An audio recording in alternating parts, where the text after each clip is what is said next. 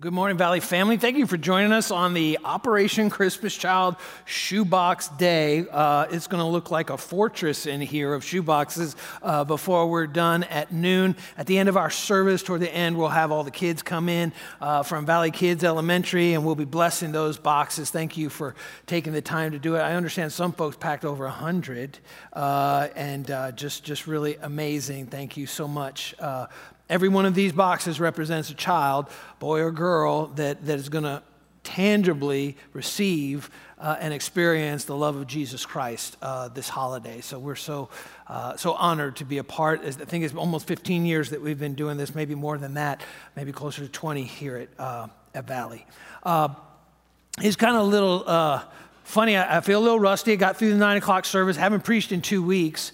And uh, Susie and I was at a pastor's retreat uh, two weeks ago, and then last week we're, we're at with this meeting with international Christian leaders uh, from all over the world, quite literally. And, and I do want to say, um, you're not going to hear this on CNN, you're not going to hear it on Fox News or MSNBC, but Christianity is growing like wildfire around the globe right now. Absolutely fantastic. I think that's worth clapping about for sure.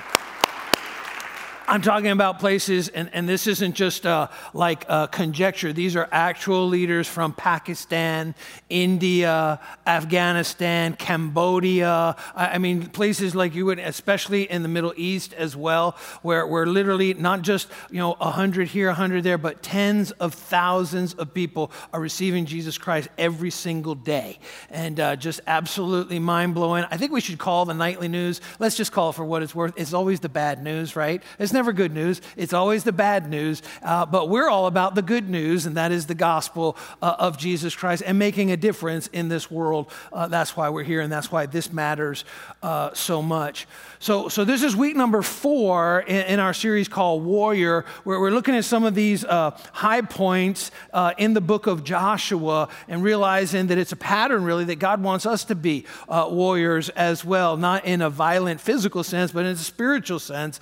Uh, and, and so, uh, week number four, Pastor Randy did a great job last week, I thought, uh, and talking about the Battle of Jericho and this crazy strategy that, that God gave to the Israelites on how to conquer this city this, with these fortified walls. Now, what I want to do today is this is going to be a prequel to Jericho, all right? So, into prequels, like that's kind of the thing now, all kinds of movies have prequels.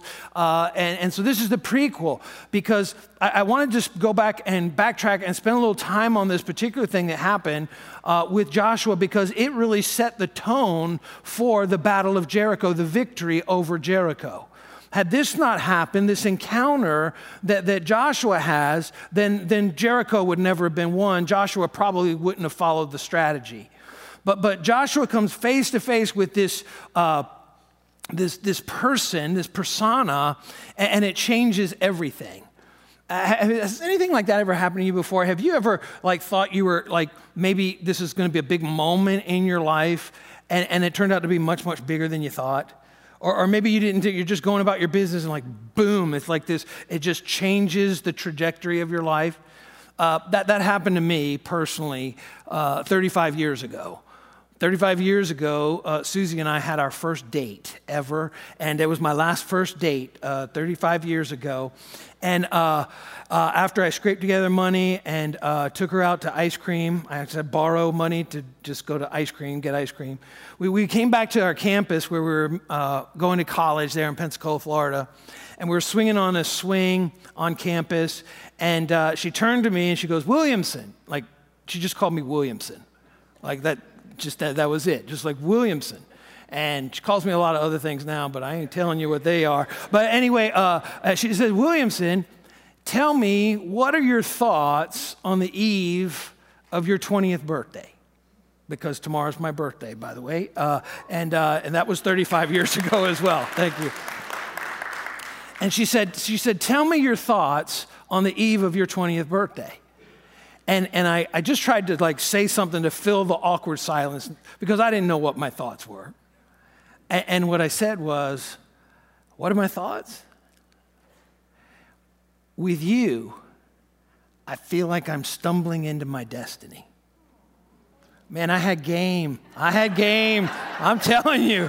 I, I had game. And, and, it was really, and, and that was very true. I just felt like. Like, I was surprised she even said yes to go out with me, to be honest with you, uh, because she just broke hearts left and right all over campus. There's so many guys I literally, like, they're crying on my shoulder, you, you know, because uh, she's like, no, no, no, no, no. But, but uh, after that first date, uh, and, and I, my last first kiss was two days after that. See, I remember that too. She gave me one backstage here too. It is still uh, like lightning down through my toes. But, uh, but we talked about it, and, and uh, a couple months later, and we both knew in that moment, 35 years ago today, that we'd spend the rest of our life together till death do us part. And, and so I thought it was going to be a, a, an important moment, but ended up being a huge moment in my life, in our life together. And, and I do want to say this, and, and you know, just to echo what Susie says, we love y'all so much. We really do. I've been away for two weeks. I was here for two days in between. And uh, we, we just love you. We, and, and, and it just seems like I don't have enough words to kind of frame that, the way that, that it's really in, in our hearts, in, in, you know, that God planted us here. We're just, we're very grateful for that. So, so thank you. So, so uh, Joshua, he has this encounter. Like he, it may be a moment, but but he thinks it could be. But this is like this huge, huge moment that he experiences, and it changes everything. And that's what I want to look at. Just a couple of passages, and then unpack them. That he encounters this general, and, and this dialogue that he has with this general. And, and so remember, this is the prequel before the, the victory over Jericho. Let's look at in Joshua chapter 5, uh, and it says, Now, when Joshua was near Jericho, so this is before the battle happens, maybe a couple days before. Now, when Joshua was near Jericho, he looked up and he saw a man standing in front of him with a drawn sword. So, so it's not a warrior. This guy has got his sword out and ready to use it drawn sword in his hand. And Joshua went up to him and asked, Are you for us or for our enemies? Neither, he replied. Let's just stop right there for a minute in our world that wants to draw lines everywhere, are you for us? Or are you against us? Do you agree with me or do you hate me? If you don't agree with all my opinions, then you hate me. Our world wants to divide, divide, divide, divide, divide, constantly over everything. Are you for us? Or are you against us? Joshua says that to this strange being. Are you for us or against us? And he's like, there's a third option. I'm neither. And it's crazy when we realize who this is that he's talking to, who Joshua is talking to. This is a crazy, mind blowing, reframing answer. Are you for us or are you against us? Neither. Neither, he replied. But as the commander of the army of the Lord, I have now come. Joshua is the commander over all of Israel. And he goes, Are you for us or against us? And he's like, Neither. Are you for Jericho? Are you for Israel? Neither. I've come as the commander of the army of the Lord. And it goes on and says, Then Joshua fell face down on the ground in reverence and asked him, What message does my Lord have for his servant? And the commander of the Lord's army replied, Take off your sandals for the place where you are standing is holy. And Joshua did so. He says, Take off your sandals because you're standing on holy ground. Joshua is, is kind of like back in this place where he had been before. 40 years before, Joshua was one of the 12 spies that Moses sent out to spy out the land uh, of, of Canaan. And of the 12 spies, only two of them came back with a positive report Joshua and Caleb. And, and God was so disappointed in the nation of Israel. The other 10 spies were like, you know, it is a land filled with milk and honey, flowing with milk and honey. And, and, and there's so much good there. However, you know what? There are also giants in the land. And we're really just like grasshoppers. And, and the Lord was so disappointed with the response of Israel that literally said, okay, every one of you is going to die in the wilderness. Because instead of believing in me, instead of trusting in me, God said, you decided to just embrace fear instead. And so 40 years have gone by. And here is Joshua now in the same place once again. And he's overlooking Jericho. I, I wonder what was going through his mind. You know, he's thinking about people, friends of his that are now dead and gone. Joshua was about 80 years old at this point. He's thinking about, I think, probably the promises that God has made. And that for four decades, he has not seen anything happen. The needle hasn't moved for four decades, but he is still held to the faith in God's promises. And, and he's overlooking Jericho, and he's wondering, how in the world are we going to defeat this, this, literally this city with these huge, huge fortified walls? And then he sees this strange being and he goes, with a sword drawn, which, uh, you know, was like immediately like that, that's a, a, an aggressive act. A warrior would never pull the sword out of a sheath unless they were going to use it. And he goes, Are you for me or are you against me? And this warrior goes, You got it all wrong. This isn't about whose side am I on. The real question is, Are you on my side? Are you on my side? completely reframes this us against them mindset that is so prevalent, so many people have in the world today. Are you with us or are you against us? He's like, neither one. And so he says that this place where you're standing, this is holy ground. I think Joshua remembers the warning that was given to the nation of Israel 40 years earlier, Numbers chapter 14, verse 9 when, the, when he went in as a spy. It says, Only do not rebel against the Lord, nor fear the people of the land, for they are our bread. Their protection has departed from them, and the Lord is with us. Do not fear. Joshua is surveying Jericho again 40 years later. A whole generation has, has gone, a new generation has been born.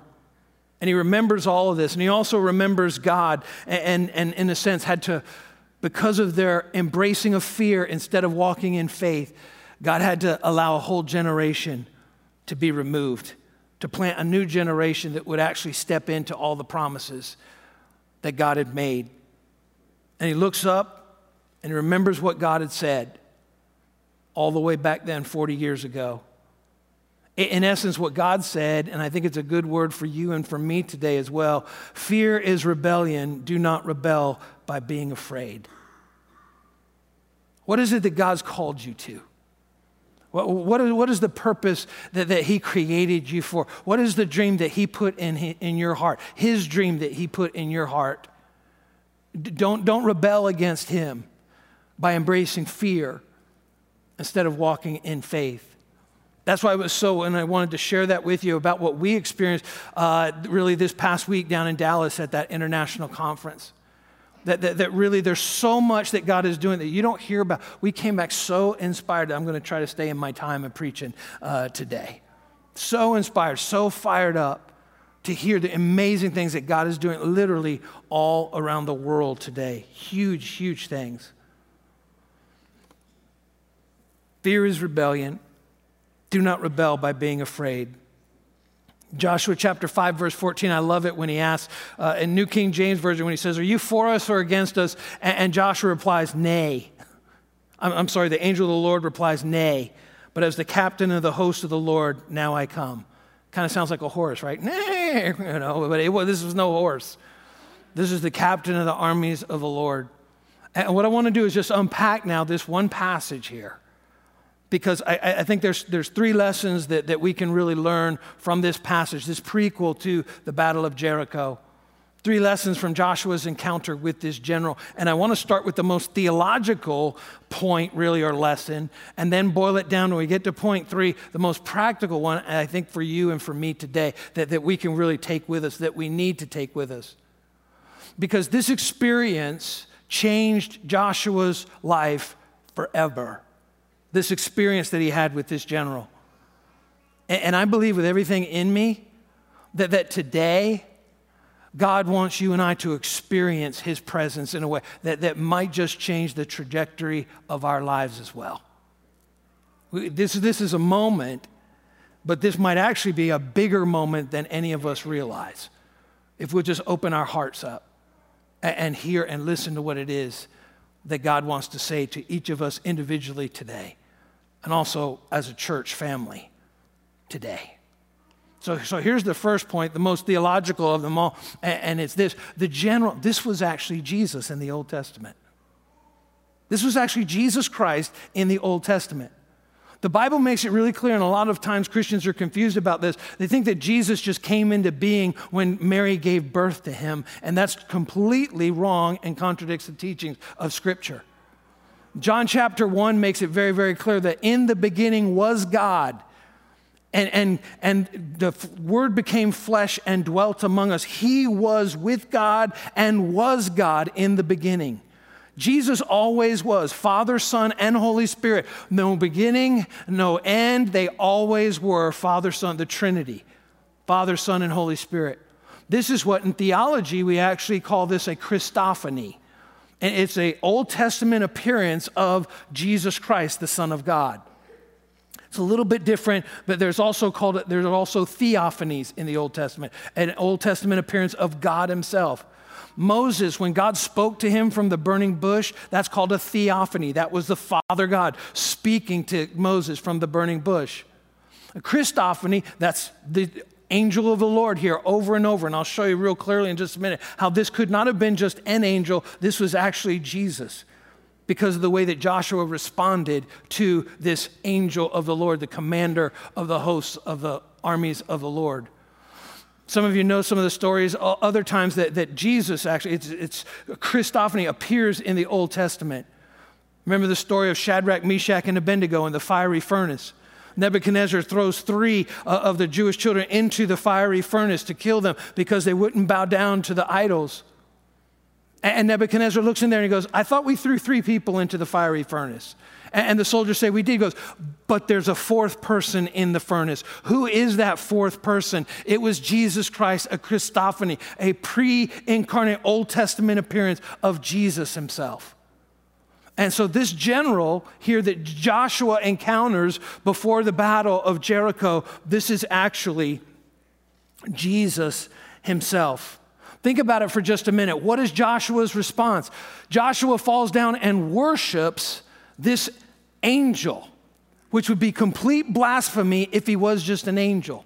I think angels are really cool. I, I, I, I, had to take a whole semester class on angels and demons in Bible college. Boy, that was really fun. But uh, uh, especially the demon part was just wonderful. It was so exciting. But uh, I, I think the study of angels is, is really, really cool. In fact, I think if we could just kind of like peel back the curtain to oh, this room is full of angels right now if we could really see it. I think it's not only full of angels, I think there's also some demons in this room. Don't look at the person sitting next to you right now. Not a good time to do that. Don't elbow your spouse. Not, not a good time to do that. The Bible makes it very clear that there, there are spiritual beings all around us all the time. That, that, that we're so limited in what we can see uh, and what we can experience with our own uh, senses. But this angel, think about it for just a minute. When, when, when Joshua falls down and worships, this angel says to him, not stop, says, continue. And by the way, take your shoes off because you're standing on holy ground. It wasn't holy because Joshua was standing there. It was holy because this angel of the Lord was standing there, because this was Jesus. It's the exact same thing that God the Father said in the burning bush to Moses take your shoes off you're standing on holy ground. This general was actually Jesus. There, there's one person in the Godhead, the Son of God, whose specialty is to come to you and, and to come to me and also be the channel between us and our Heavenly Father. That's what we're going to celebrate this Christmas when, when God came to us through Jesus Christ his son. Do, do you see that? that? That that Jesus not only is the Lord, but he's also the way to the Lord. In fact, look at it again. The similarities, it's like this is on repeat. In Exodus chapter 3, I already mentioned it, when, when God speaks to Moses. and says, Do not come any closer. Take off your sandals, for the place where you're standing is holy ground. If an angel had said this, this would be blasphemy coming from an angel. If an angel allows himself to be worshiped and is not God himself, then that's complete blasphemy and heresy as well. But this general is actually Jesus. In fact, uh, and, and I jumped my nose, but let's look at it. Josh, if you just go back to Revelation chapter 22, verse 8 and 9, look at the last book of the Bible, an encounter that John the Apostle had with an angel, and he fell down and worshiped the angel. This really was an angel, and look at how the angel rebuked him. I, John, am the one who heard and saw these things. And when I heard and had seen them, I fell down to worship at the feet of the angel who had been showing them to me. But he said to me, Do not uh, don't do that. I am a fellow servant with you and with your fellow prophets and with all who keep the words of this scroll. Worship God. So the angel's like, get up. Don't, don't, don't, don't don't do that. You get up. Uh, don't worship me. I'm just an angel. But this angel, this angel of the Lord, before Joshua said, uh, yeah, stay down in the dust and worship me. And by the way, take your shoes off because where you're standing is holy. This general was actually Jesus. Joshua thought it may be a moment, but he didn't realize the magnitude of the moment that he was experiencing right at that time. This general was actually Jesus. The second point, that's the most theological of the three today. The second point is Jesus is absolutely holy. He's absolutely holy. What, what is the, what's the holiness of God? Let me see if I can explain it. If you were to uh, invite me over to your house for dinner tonight, and no thank you, I already have plans, but if you were to do that, and if you were to say to me, uh, you know, I, I, want, I want Greg to come to dinner, but can you leave Williamson at home? I'm like, then I'm not coming to dinner because I'm Greg Williamson. You, you can't split me up. I, I think there's so many times when it comes to Jesus, we try to split who he really is up. We, we like Jesus, our Savior.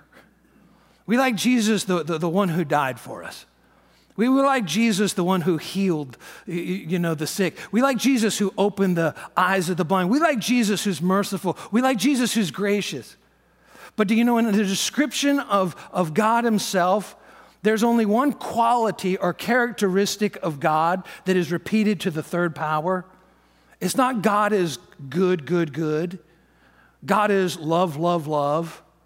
God is forgiving, forgiving, forgiving over and over throughout the Bible when it shows different times that the worship of God on the throne, the angels and the living creatures and the elders there uh, in Ezekiel, in Isaiah, in Revelation say, Holy, holy, holy is the Lord God Almighty who was and is and is to come. In fact, they repeat that over and over. Holy, holy, holy is the Lord God Almighty who was and is and is to come. Holy, holy, holy, over and over, night night and day, day and night, week after week, month after month, year after year, for all eternity. Holy, holy, holy. And there's something about the holiness of Jesus that makes us very uncomfortable.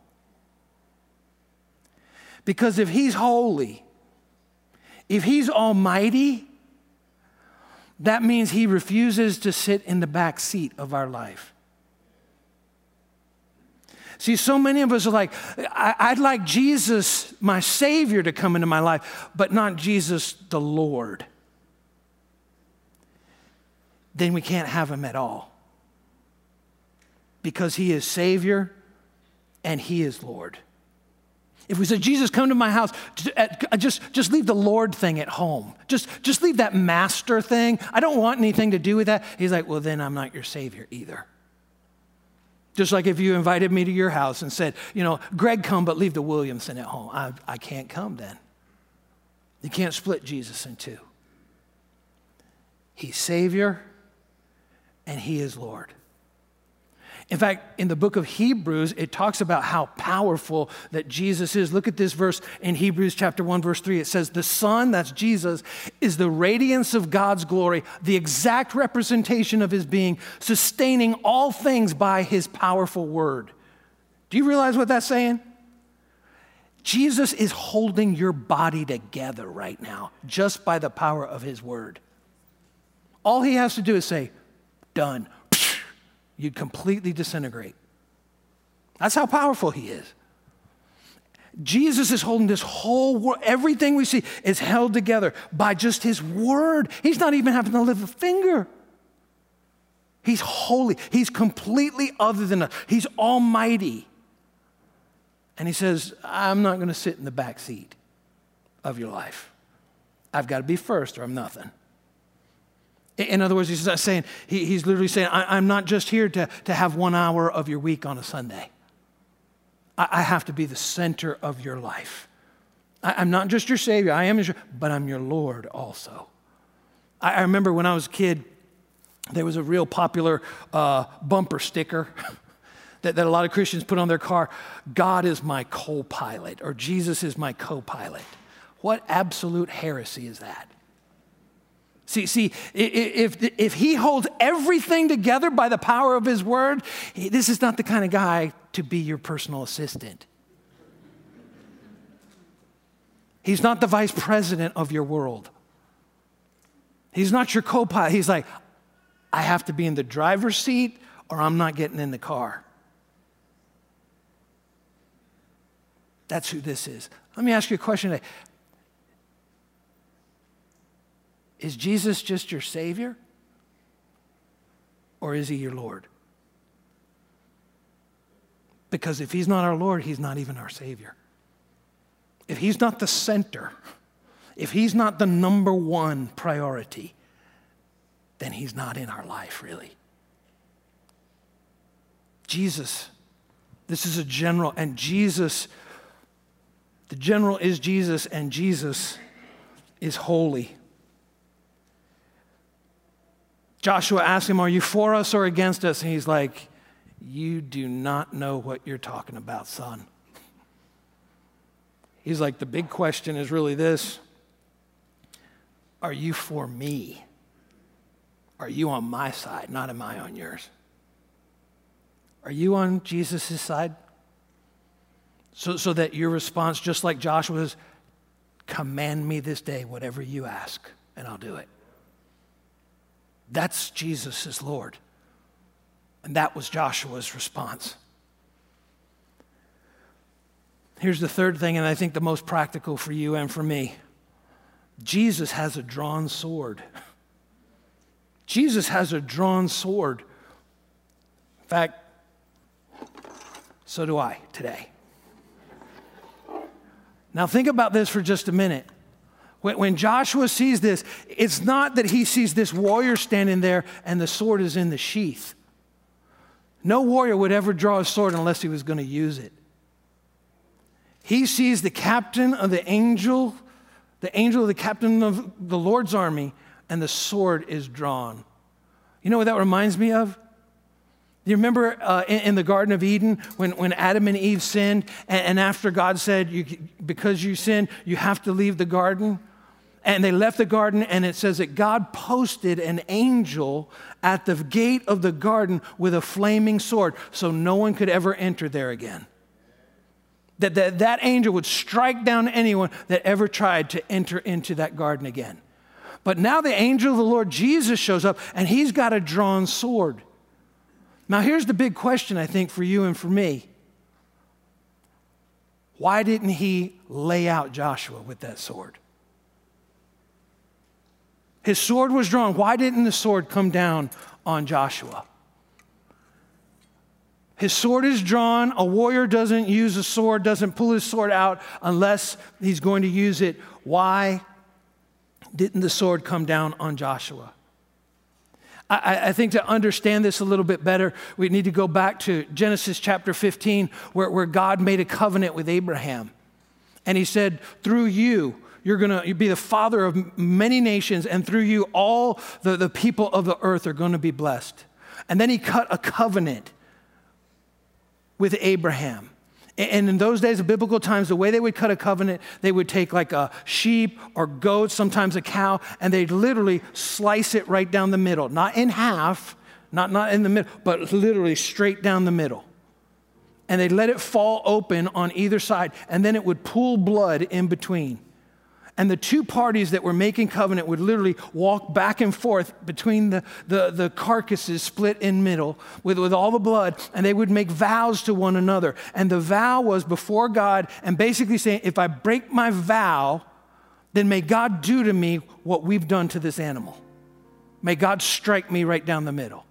That was how covenant was made. By the way, just a little side note didn't say this at nine, but this is for you guys because I love you more anyway. When a bride comes down the aisle in a wedding, that is actually considered the covenant that's being made. The families are on either side, and that is actually traditionally called the walk of death. With the idea that there's a covenant that's being made, and if that covenant is ever broken, may God strike me down. That's the symbolism in a wedding to this day. To this day. It's covenant.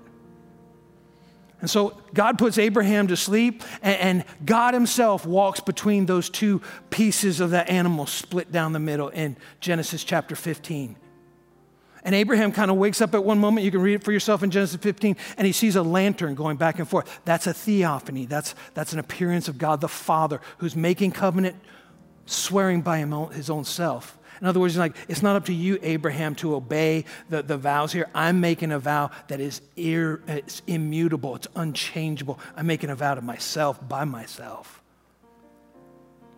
Why was it? The sword didn't come down upon Joshua. Because the angel of the Lord, this Christophany, Jesus himself, actually fell on his own sword. He fell on his own sword for you. He fell on his own sword for me. That's how much he loves you. That's how much he loved me. That's how much he loved Joshua. One time, religious leaders came to Jesus and they asked him, Tell us what's the greatest of all the commandments in the Old Testament. Jesus put it this way in Mark chapter 12, verse 30. He said, Love the Lord your God with all your heart, with all your soul, with all your mind, and with all your strength. He said, That's what God expects out of you. What we fail to realize and comprehend so many times is this look at the cross of Jesus Christ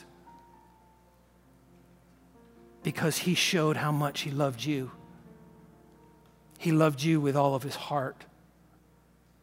He loves you with all of his soul. He loves you with all of his mind. And he loves you with all of his strength. In essence, the angel of the Lord fell upon his own sword out of love for you and love for me. And what he asked for us in return is to love him back the way that he first loved us with all your heart, with all your soul, with all your mind, and with all your strength. That's what Joshua encountered that day. And it changed his life forever. That's why when, when God gave him the download of the battle plan that seemed so silly, so ridiculous, he was like, I'm going to do it. Exactly the way God said because this encounter with, with Jesus, with the angel of the Lord, changed him forever. May the encounter of the presence of God change you and me forever, likewise as well. I'm going to ask, would you bow your heads with me right now? Let's pray. Heavenly Father, Lord, thank you. Thank you, Lord, that even when we lack courage, that, Lord, you still believe in us. That by the cross, it shows us how much you love us. By going under the sword, your Son, God Himself, Jesus, demonstrated that he loved each and every one of us with all of his heart, with all of his soul, with all of his strength, and with all of his mind. Lord, may we love you back just like that. Not to be our co pilot, not to sit in the back seat, but Father, that He would drive, that He would be number one. And Lord, may we worship Jesus. And just as Joshua said, tell me what the Lord commands, and I will do it. Father, today may we choose not to embrace fear and how you guide us and direct us. But Lord, may we choose to walk in faith just like Joshua chose and he experienced all the blessings and all the promises fulfilled that you had spoken into his life and into Israel. In Jesus' name we pray. Amen. Amen.